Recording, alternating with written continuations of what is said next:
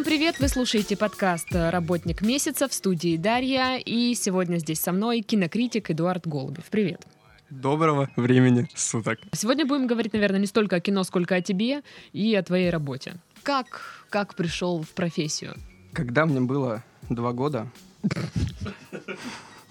моя бабушка отводила меня на рыночек, в котором был видеопрокат. И так получилось, что в детстве я был довольно домашним ребенком, и важно отметить, очень много читал. И когда выходили новые фильмы, мы их брали целыми пачками. На следующий день я посмотрел все вот это и рассказывал работника видеопроката, хорошее кино не продают или плохое. Мгм. Так и пошло. Э, сколько тебя было? Ну, не два. Два. Ладно. Я научился говорить 8 месяцев. Эдуард настаивает, что ему было два, хорошо. Ну, давайте, у меня есть видео подтверждение, как я в полтора года читаю, например, Пушкина наизусть. Ты принес его? У меня на телефоне есть, могу У показать. тебя тогда телефон уже был? Нет, мне это снимали недавно, у меня был день рождения, и мне показывали вот эти свидетельства. Поэтому я настаиваю на два года. Именно это дата. Хорошо, два года. И таким образом, сколько ты занимаешься? Получается, что целых 18 лет. Мгм. Образование нужно какое-то, чтобы быть кинокритиком? Нет, не нужно образование, нужна голова на плечах, знание контекста культурного, начиная от Гомера примерно, и чувство хорошего, наверное, вкуса. Хотя это очень субъективно. Критика — это вообще очень субъективно. Каждый выбирает себе критика по вкусу, их огромное множество, и просто есть люди, которым критикуют или рассматривают, если говорить более простым языком, артхаусное кино есть, блокбастерные фильмы есть, комедии, и каждая часть аудитории сегрегируется и выбирает конкретного человека, кто по душе. Мгм. Расскажи, знаешь, э, наверное, о том, как ты вот уже на- начинал м, вот первые шаги. Первые шаги мои. Твоя первая работа, которая Моя была первая работа с этим. была в 7 лет. Ага. А, У меня есть замечательный дядя Сережа, который живет далеко отсюда, но мы с ним иногда видимся. Мгм. И когда он увидел мои таланты писательские, а я в детстве любил писать всякие истории, сказки под воздействием, наверное, греческих мифов, именно под воздействием Никита. А, Он сказал, придумай какую-нибудь историю, основанную на каком-нибудь, на каком-нибудь рудиментарном произведении. Я взял историю про, господи, семеро козлят, вроде бы, или там что-то три поросенка, не помню, и совратил это в таком контексте, что семеро козлят — это дети-беспризорники, мать козлица у них э, шалава, а волк — это работник соцподдержки. Я не удивляюсь, что ты пьющий. Так что... Вот. э, После этого долгое время ничего не писал. Лет, наверное, до 14 познакомился с молодым человеком, который писал в Инстаграм всякие мнения. Мне это все очень понравилось. И я решил сделать примерно то же самое. И, наверное, преуспел в этом. И сейчас ты занимаешься... Э, Профессиональной кинокритикой. В разные журналы, сайты, блоги. Первый фильм, э, который ты оценивал в два на- года. На официальном уровне или... Ну, на официальном, конечно. уже. Это было 11 февраля этого года. Вышла рецензия на фильм «Молчание» Мартина Скорсеза. Мгм. Очень хороший фильм, посмотрите. Так, а не на официальном уровне. Наверное, это было второй «Терминатор». Лет в шесть. э, Я не смотрел второго «Терминатора», и моя мама, которая не связана никак с кино, мам, еще раз привет, спасибо тебе за все, она когда я сказал, что не смотрел «Терминатор», она, она посмотрела такими глазами сказала, ты не смотрел второго «Терминатора»? Я говорю, нет, не смотрел. Он говорит, а ты что, там, там роботы, там Джон Ко- там, там Арнольд Шварценеггер. Я говорю, Вау, я хочу на это посмотреть. И в итоге этим же вечером мы на канале НТВ все это смотрели. Она благомерно уснула, а я был восхищен, взбудоражен, рыдал в конце на вот этом вот самом моменте. Разбудил ее в 3 часа ночи, сказал, мама, спасибо тебе, обнял ее и поцеловал. В этом заключалась твоя рецензия. Да. Ага. 10 из 10. Окей. Итак, тогда расскажи нам вот что. Все-таки чем занимаются кинокритики? В чем состоит задача кинокритика? Задача кинокритика — донести аудитории, смотреть ему кино или нет. Либо какое-либо иное произведение, будь то фильм, театральная пьеса, музыкальный альбом. Кинокритика — это, не знаю, Это очень плохо и очень пока не развито, как и само кино. Самое молодое искусство, на минуточку. И так как большинство людей не знают, что такое мнение, и не умеют его составлять, мы ему в этом помогаем. Мы обслуживающий персонал, лакеи у больших дядь, продюсеров. Мгм. То есть э, ты целыми днями просто смотришь фильмы и оцениваешь их? Или как проходит твой рабочий Нет, день? я... У меня нет рабочего дня. Я учусь в университете Мгм. на юриста, кстати. Именно так. А еще у меня есть земельная специальность. Это все тебе пригодилось в работе? нет? Конечно, очень сильно. Я на парах очень много читаю книжек, поэтому Не по- обогащ- не по теме язык. пары? Нет, конечно. Ага. У меня до сих пор не тетрадки, хотя уже октябрь. Я, да, я школьник. А, нет, я студент, ты, извините. ты типичный студент. Возможно. И в день удается смотреть, наверное, по 3-4 фильма примерно. Но это достаточно этого? Или это Нет, мало? недостаточно, я посмотрел бы по 10, если была бы возможность, но мне, наверное, надо спать. Что за отстой? Ты не отдаешься работе полностью. Нет, не отдаюсь. Какими знаниями нужно обладать? А, Вся литература, начиная от Гомера, повторюсь. Кинематограф – самое молодое из искусств, поэтому литература является его базисом.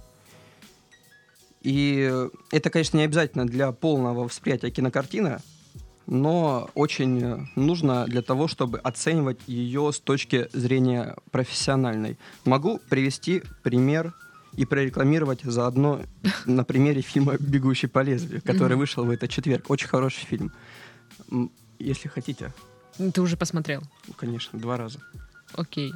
Э, Я, я не знаю, вот два раза, потому что тебе понравилось, Два или раза два раза, я потому один что... раз смотрел в компании Райана Гослинга, второй раз я смотрел вчера. Ну и как? Как что? Как Фильм? фильм? Очень хороший. Как Но я Гослинг? подозреваю, что э, он не понравится 90% аудитории, потому что 90% аудитории не знает, кто такой Ницше. И произведение, как говорил Заратустра, как минимум. А фильм построен именно на этом. А почему литература важна? Потому что любое, почти любое кинематографическое произведение, оно основывается на чем-то. Нет фильма, который придумывается просто так почему-то. Ты смотрела фильм «Мама»? А, да, недавно вышел. Нет, нет, не видела. Нет, ладно, не- тогда не так важно. Нет, вот э, сейчас Как я скажу, что Гослинг. я м- м- мало смотрю очень кино, поэтому я... Какой последний фильм ты смотрела? Ну, хотя бы Ну, давай. оно, оно. Последний фильм это было оно. Я о, очень... Тебе не понравилось оно. Мне не понравилось оно. А почему тебе не понравилось Потому оно? что это очень плохой фильм. А, Ну, исчерпывающий ответ. Это очень исчерпывающе. Три аргумента. Три аргумента. Это плохая хоррор-составляющая, недотянутая комедийная часть и странные сценаристские и монтажные приемы. Когда в фильме идет монохромный монтаж, а потом клиповый, это очень странно смотрится.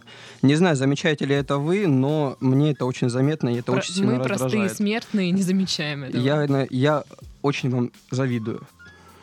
Ну, это издержки профессии. Это не издержки профессии, это восп- издержки восприятия. Я не должен, я не могу быть хорошим кинокритиком, если я не смотрю фильм наравне с аудиторией.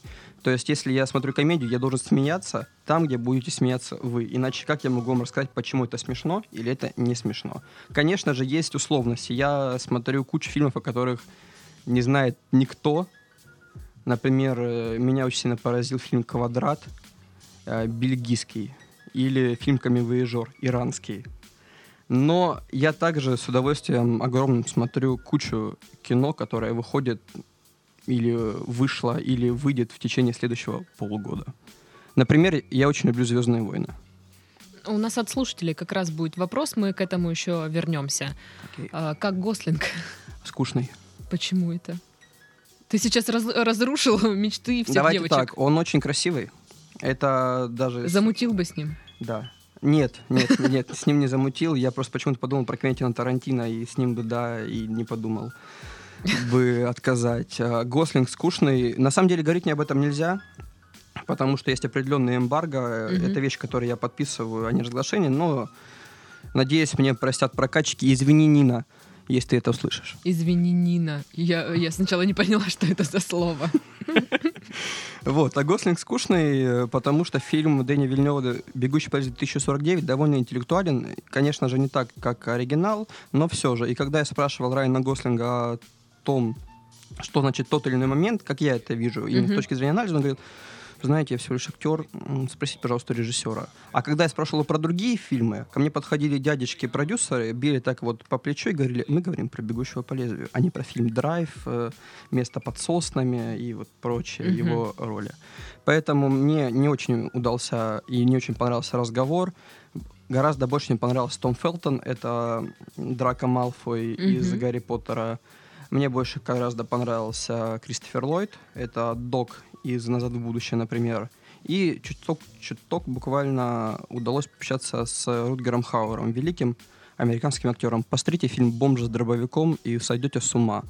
Название уже многообещающее. Гениаль- гениальный фильм. Слушай, я так тебе, ну, легко... Ну, ты сказал, что смотрел э, фильм с Гослингом, я такая, как Гослинг. А как, где вы вообще пересеклись? Я Что не это- могу об этом говорить. Ну, это был какой-то спецпоказ. Очень закрытый. Крайне закрытый, только для тебя и Гослинга. Там еще было 10 человек. И это было в Москве. Я вернулся. Это были родители Гослинга. Я вернулся позавчера из Москвы, поэтому это было в Москве. Если будут какие-то вопросы. Сейчас мы находимся территориально, территориально в Краснодаре. Окей. Но тебя принос- пригласили как кинокритика. Да, меня пригласили как кинокритика, но не сколько из-за моих, наверное, литературных способностей и возможностей, сколько из-за того, что я легко иду на коммуникацию с разными важными людьми в российском кинобизнесе. Совет на будущее, если вы это слышите. Вы можете быть семи пядей во лбу, но никогда ничего не добьетесь, когда, пока не будете пить со своим начальником пива. Запомните это, пожалуйста. Слушай, ты говорил вот э, литературные, да, познания. Все, больше ничего не требуется. Это основное? Да. Мгм. А, притом, я немножко раскрою, вдруг кто-нибудь захочет писать. Не делать этого, пожалуйста, я не хочу конкурентов. Но обязательно мы берем пять произведений, которые очень важны. Первое — это Илиада Гомера, как основа всей литературы мировой в целом. Второе — это Фауст Гёте. Мгм. Третье — это божественная комедия Данте Алигьери. После этого идет неожиданно Гоголь «Мертвые души». И последним произведением, которое можно отметить как выдающийся, это «Капитал» Карла Маркса. Очень важная книга. Мгм.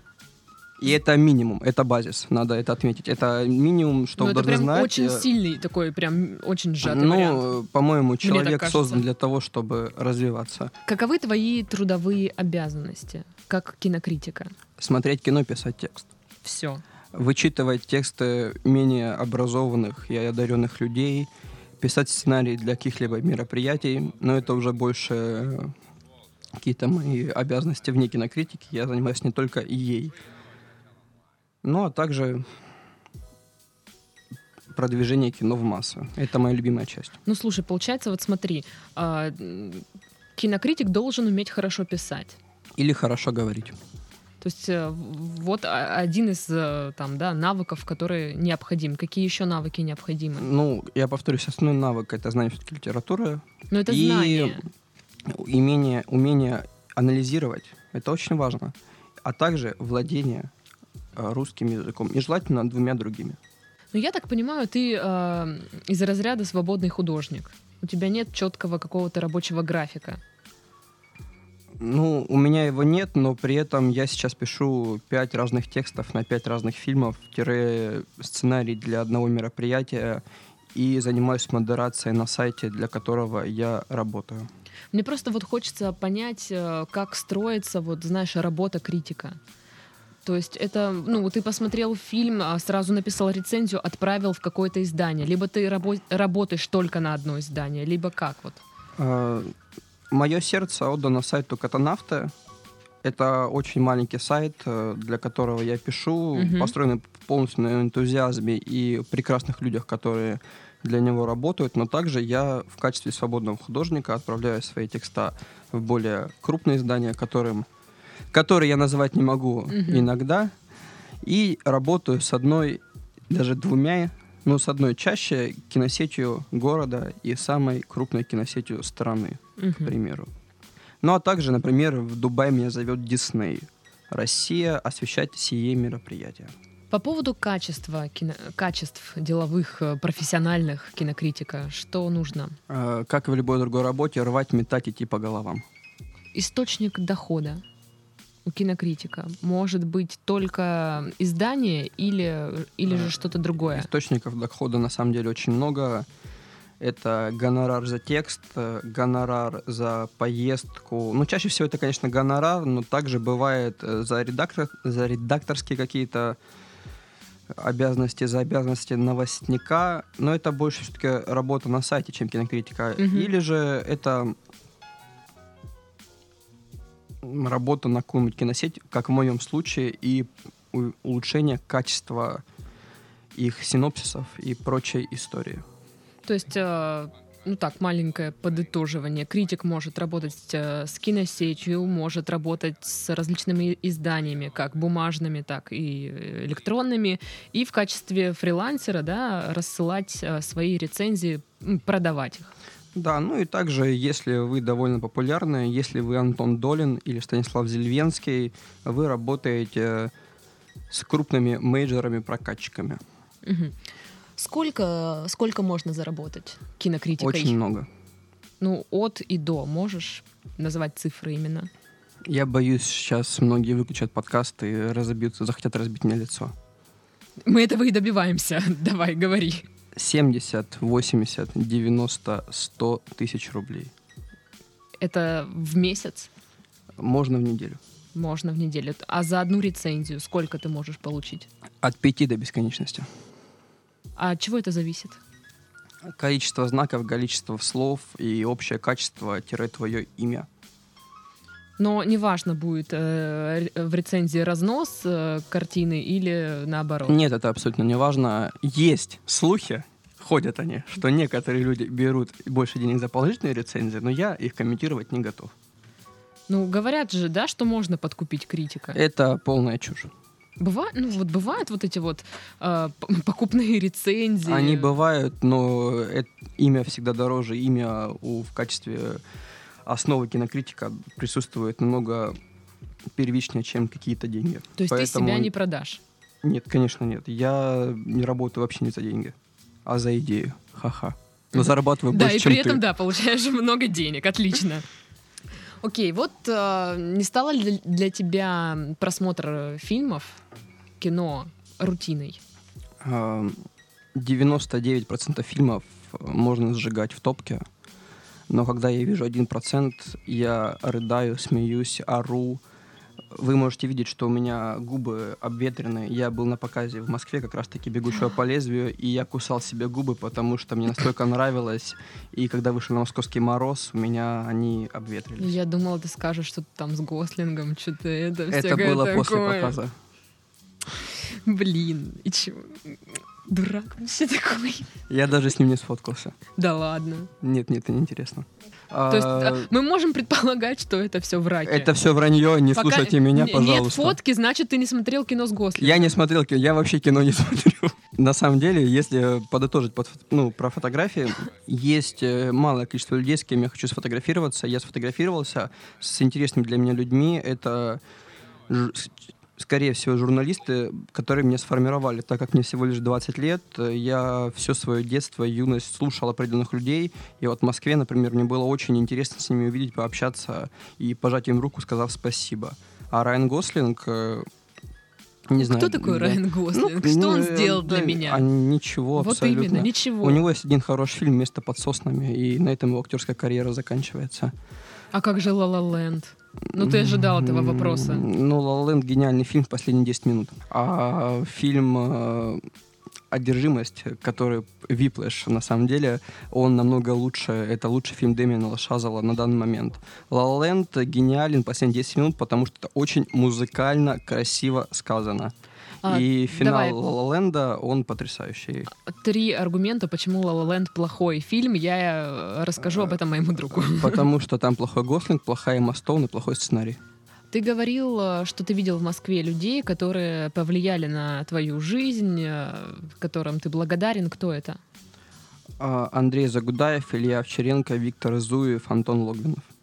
Слушай, ты прям выучил список, что ли? Я, Ты прям э, отчетливо очень его Каждый, каждый раз, когда я подходил к, к этому человеку, и они со мной имели какие-то бизнес-разговоры, то есть один показывал мне новые проекты определенной компании, с другим я просто встретился в бизнес-зоне, у меня была дрожь в коленках, э, ком подступал к горлу и тряслись руки, когда я просил, пожалуйста, можно с вами сфотографироваться. Ра- К Райану Гослингу я не испытываю вообще таких чувств.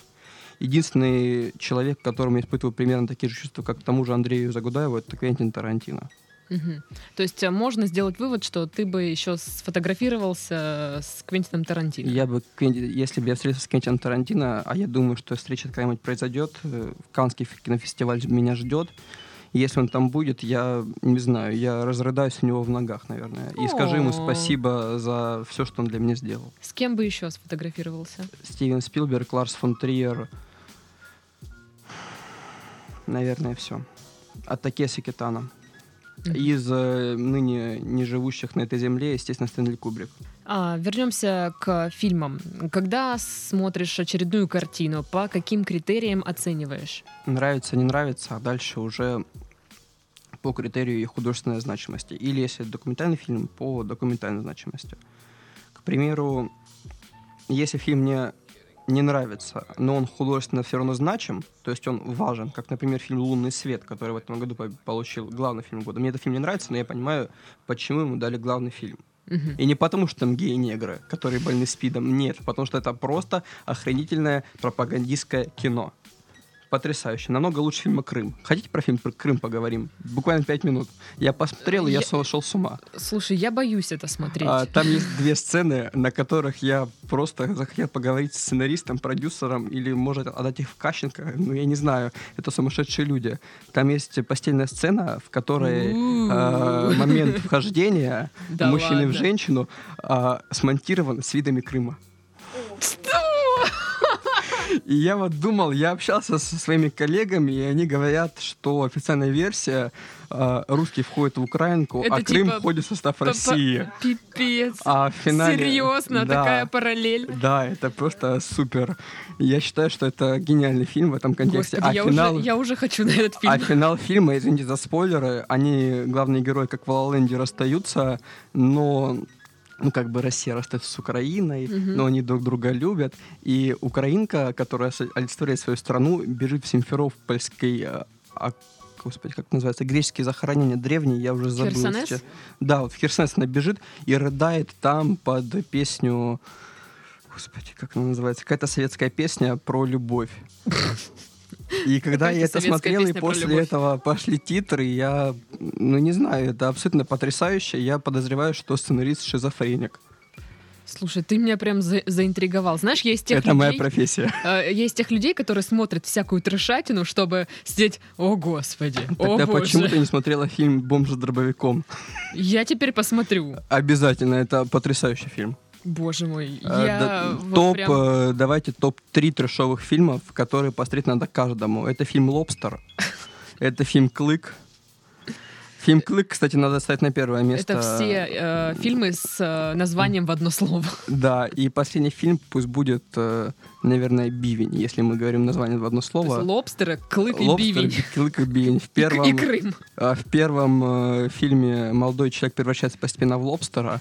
Ой, это волшебно. Это лучше. А знаешь, почему он превращается в лобстера? Его укусил лобстер? Нет, там е- существует будущее, антиутопия, и все люди, которые не имеют жен и детей, их превращают в животных. И по твоему желанию ты можешь превратиться в любое животное. Я ж... Ты можешь, же превратиться, ты можешь превратиться в любое животное. Короче, и когда в начале фильма главного героя спрашивают, в кого ты хочешь превратиться, он говорит, в лобстера. Он говорит, а почему в лобстера? Он говорит, ну, лобстеры живут 200 лет, имеют голубую кровь, как аристократы, и трахаются постоянно. Я говорю, и все. И это лучшая сцена фильма, а дальше начинается еще более кошмарно. Фильм «Клык» про двух детей, которые живут за забором, их огородили родители от всего, и они думают, что во всем мире существуют лишь зомби, и они оплот последнего человечества. И они должны выйти из забора, за забор, пока у старшего не выпадет клык изо рта. Это гениальный фильм абсолютно. И третий фильм, мой любимый, Никита, я думаю, ты видел, фильм Кевина Смита «Бивень» про то, как маньяк превращает молодого человека в моржа. Это просто волшебно. Посмотрите, пожалуйста, все эти фильмы. Как минимум первый и третий клык может понравиться не всем. Если вы хотите выколоть себе глаза. Нет, Слушай, они- а как же фильм «Зубы»? «Зубы», где Э, была м, Да, я, я, я вот смотрел. вот вся Но мы, штука. мы не берем откровенную трешатину, типа фильм, ну, типа сербского фильма, фильма «Зубы». Не знаю, «Чешская многоножка». Мы берем фильмы, в которых есть либо очень черное чувство юмора, либо реально какой-то философский подтекст. Потому что в фильме «Лобстер» реально есть подтекст. Очень крутой. Окей. Я знаю, что я посмотрю. В следующий раз, когда мы увидимся, А? ты скажешь, какой, какой последний фильм ты посмотрел? Я скажу, «Клык». А, спасибо большое.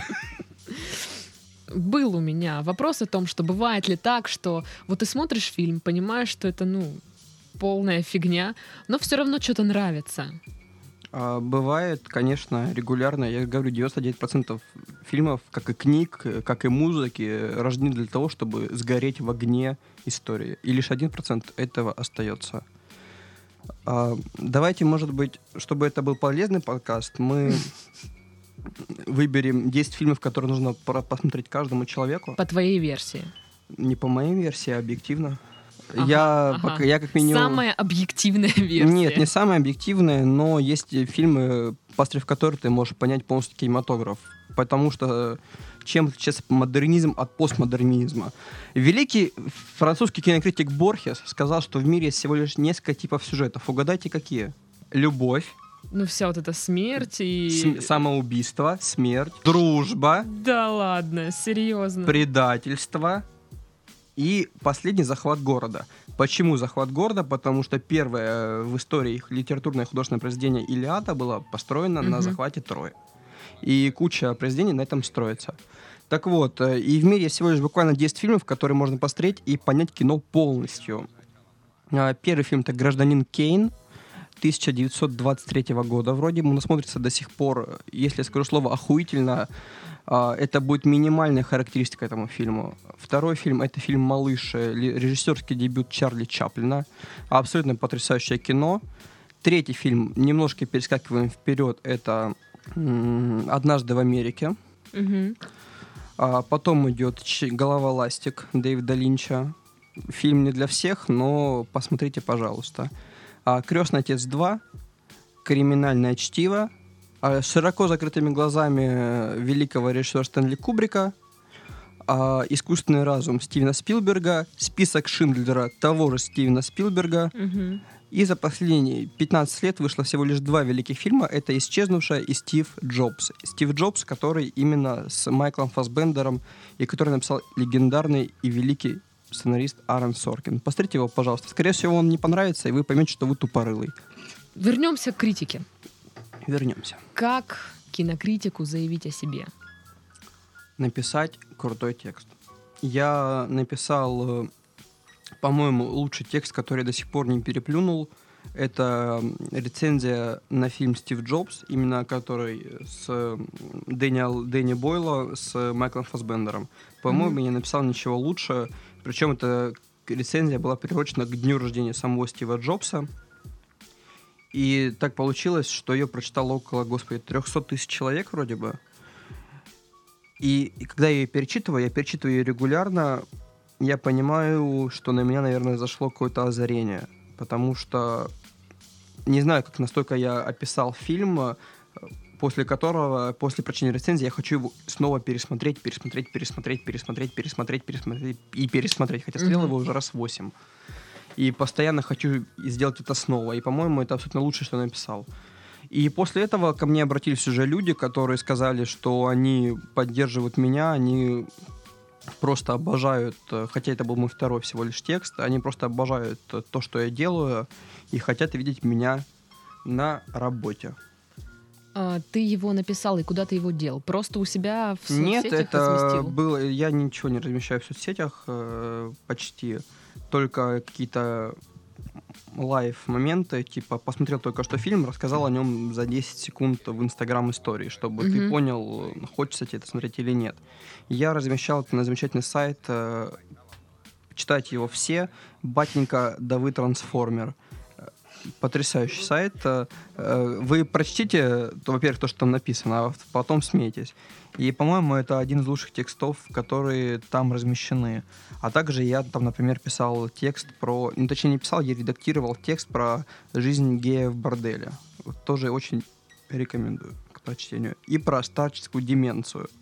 Старость всех нас ждет, сумасшествие рядом, поэтому прочтите, это будет полезно. Мгм.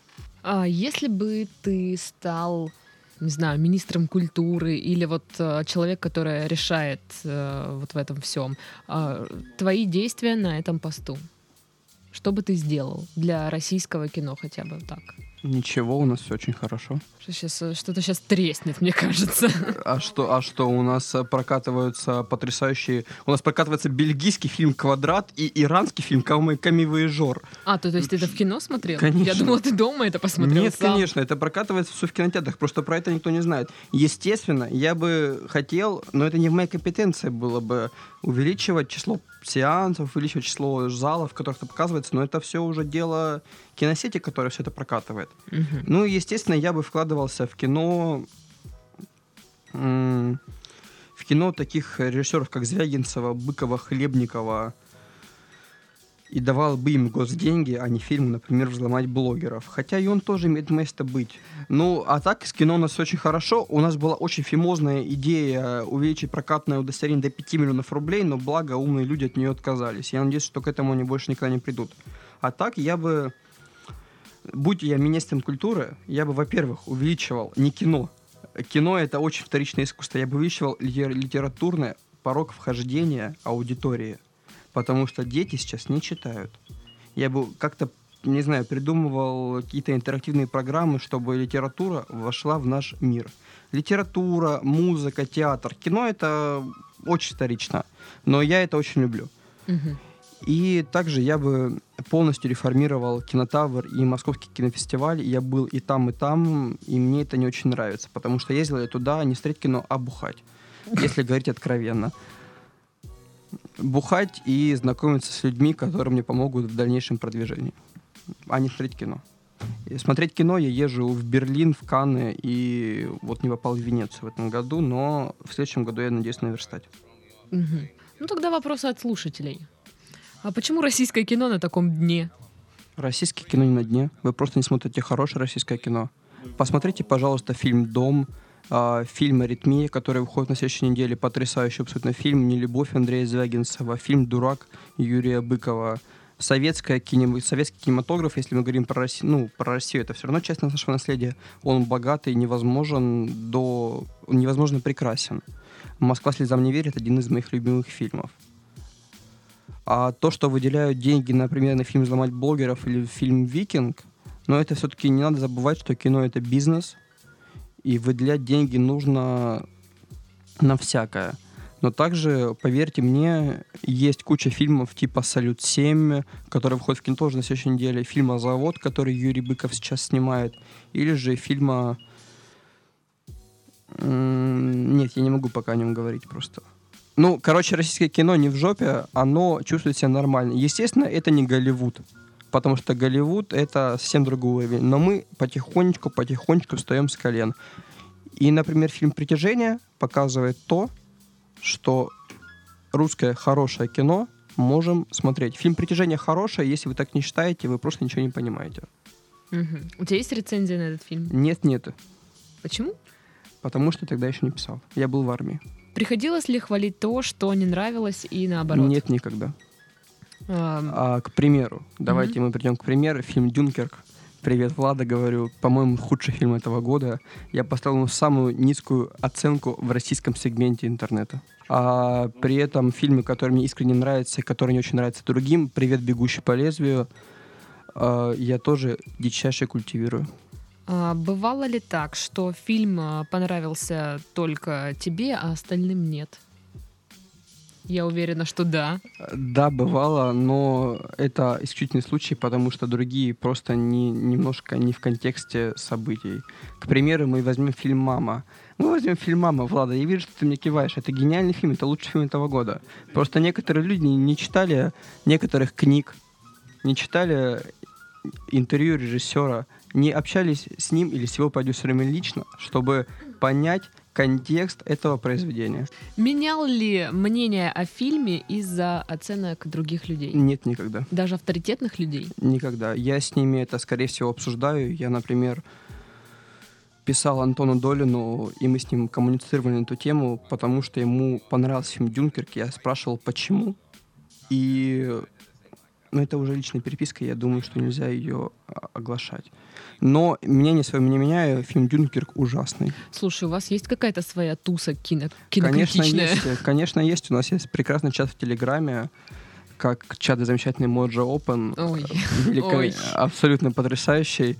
А, И проблема, вы знаете, в чем? Проблема, почему кинокритика в России и в мире максимально далека аудитории? Потому что критики считают аудиторию стадом и быдлом.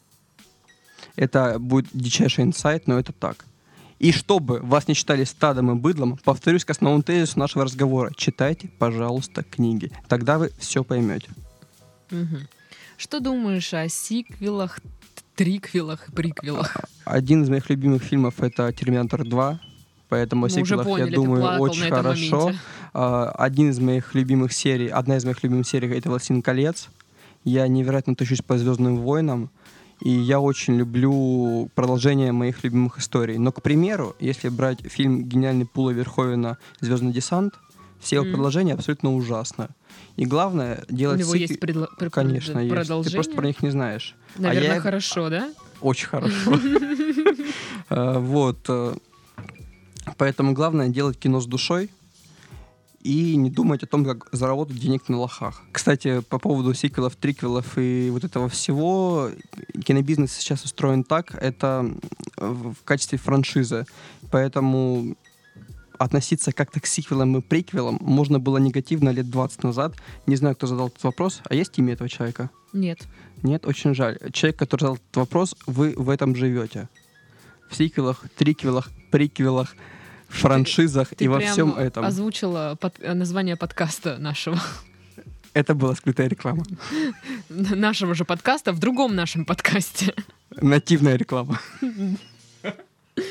Окей, думал ли снять свое кино? Нет, не думал. Я консультировал э, некоторых э, режиссеров э, по поводу идей и того, как я это вижу. Но в мозге есть два полушария, левое и правое. Правое отвечает за анализ, левое отвечает за творчество. У меня развито более правое полушарие, и поэтому, когда, например, а вы смотрели фильмы Дэвида Линча? Слушай, левое за творчество. А, разве? Я думала наоборот. А я думал, я...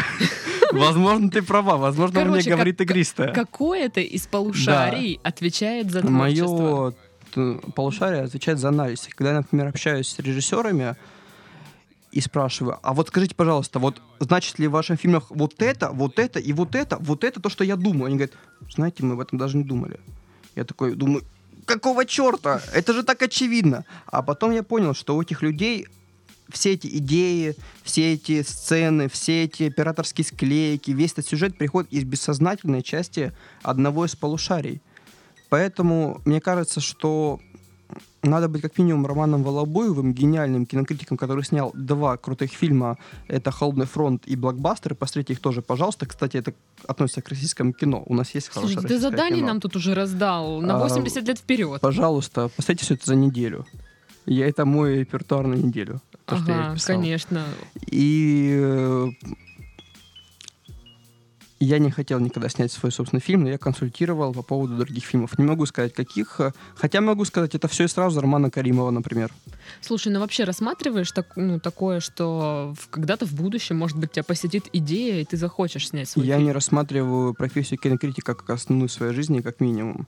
Я просто хочу продвигать культуру максимально в России. Неважно, что это будет. Это будет музыка, говорю, театр, кино, литература. Это абсолютно неважно. Мне главное, чтобы люди перестали быть быдлом, животными и скотом. Я думала, ты скажешь, я просто хочу быть юристом. Э, Юристом я тоже, наверное, буду когда-нибудь. Я, знаете, у нас э, положение нашей страны в таком контексте находится, что запасная подушка безопасности нужна всегда. У меня их две. Это земельное образование и образование юриста, на которое я сейчас учусь. Мгм. Как относишься к новым Звездным воинам? Я смотрел просто некоторые моменты из восьмого эпизода. Мгм. Давайте э, расскажу историю. Хотите? Давай. А, я люблю Звездные войны невероятно, но из-за своего юного возраста я в кино застал лишь третий эпизод. Мгм. Когда я смотрел седьмой эпизод, я начал орать, откровенно орать, уже на этих всплывающих титрах. Я орал весь фильм, я орал, смеялся, рыдал. И я опять передаю привет своему отцу, потому что этот фильм я смотрел на свой день рождения. Он меня как-то забрал в армии, из армии на один день. И это был мой подарок. Его мне. И это самый лучший был подарок в моей жизни. При том, что «Звездные войны» из Гуадина я считаю самым худшим фильмом серии. Из того, что я видел в «Звездных войнах 8», я также орал, прыгал, целовал просто людей, которые все это придумали. Очень жду «Звездные войны 8». Для меня это лучший фильм года в параллельной вселенной, потому что лучший фильм года Влада, смотри на меня, это фильм «Мама». Итак, пока Эдуард кошмарит нашу редакцию, последний вопрос. А как относишь, относишься к творчеству Бэткомедиана и можно ли считать его критиком? Э, критиком его считать нельзя ни в коем случае, потому что он, к примеру, мне нравится его творчество, он очень смешно делает э, свой контент, но это человек, который ставит в художественном кино логику, реализм и прочие документальные вещи выше той самой художественности. Поэтому я категорически не согласен с его, к примеру, оценкой фильму про... Господи, как он? «Чужой завет»? Да, «Чужой завет». Ну, любое творчество имеет право быть. Я смеюсь регулярно над его роликами, поэтому хорошо отношусь. С Женей лично не знаком, но мне кажется, что это отличный парень. Сфоткался бы с ним? Нет. Короче, он попадает а, вот в этот вот в этот ряд с Гослингом. Есть, есть э, Спилберг, есть Тарантино, есть Трир, есть все остальные. Это все остальные, это тот, это неинтересно, это все вторично. Окей. Ну что ж, на этом, я думаю, можем завершать наш подкаст. Сегодня мы говорили о кино, критике и о кинокритике. Вот так. У нас в гостях был э, кинокритик Эдуард Голубев. Кинокритик. Господи, кинокритик. Кошмар какой. Какой ужасный Ладно, слово. будущий юрист. Будущий юрист. А, продвиг... Э, продвигатель культур в массы. Спасибо большое за то, что вы это все послушали. Э, да, надеюсь, вы еще живы. Посмотрите, а... пожалуйста, все фильмы, которые я говорю. С вами была Дарья. Всем до следующей недели. Пока-пока. thank you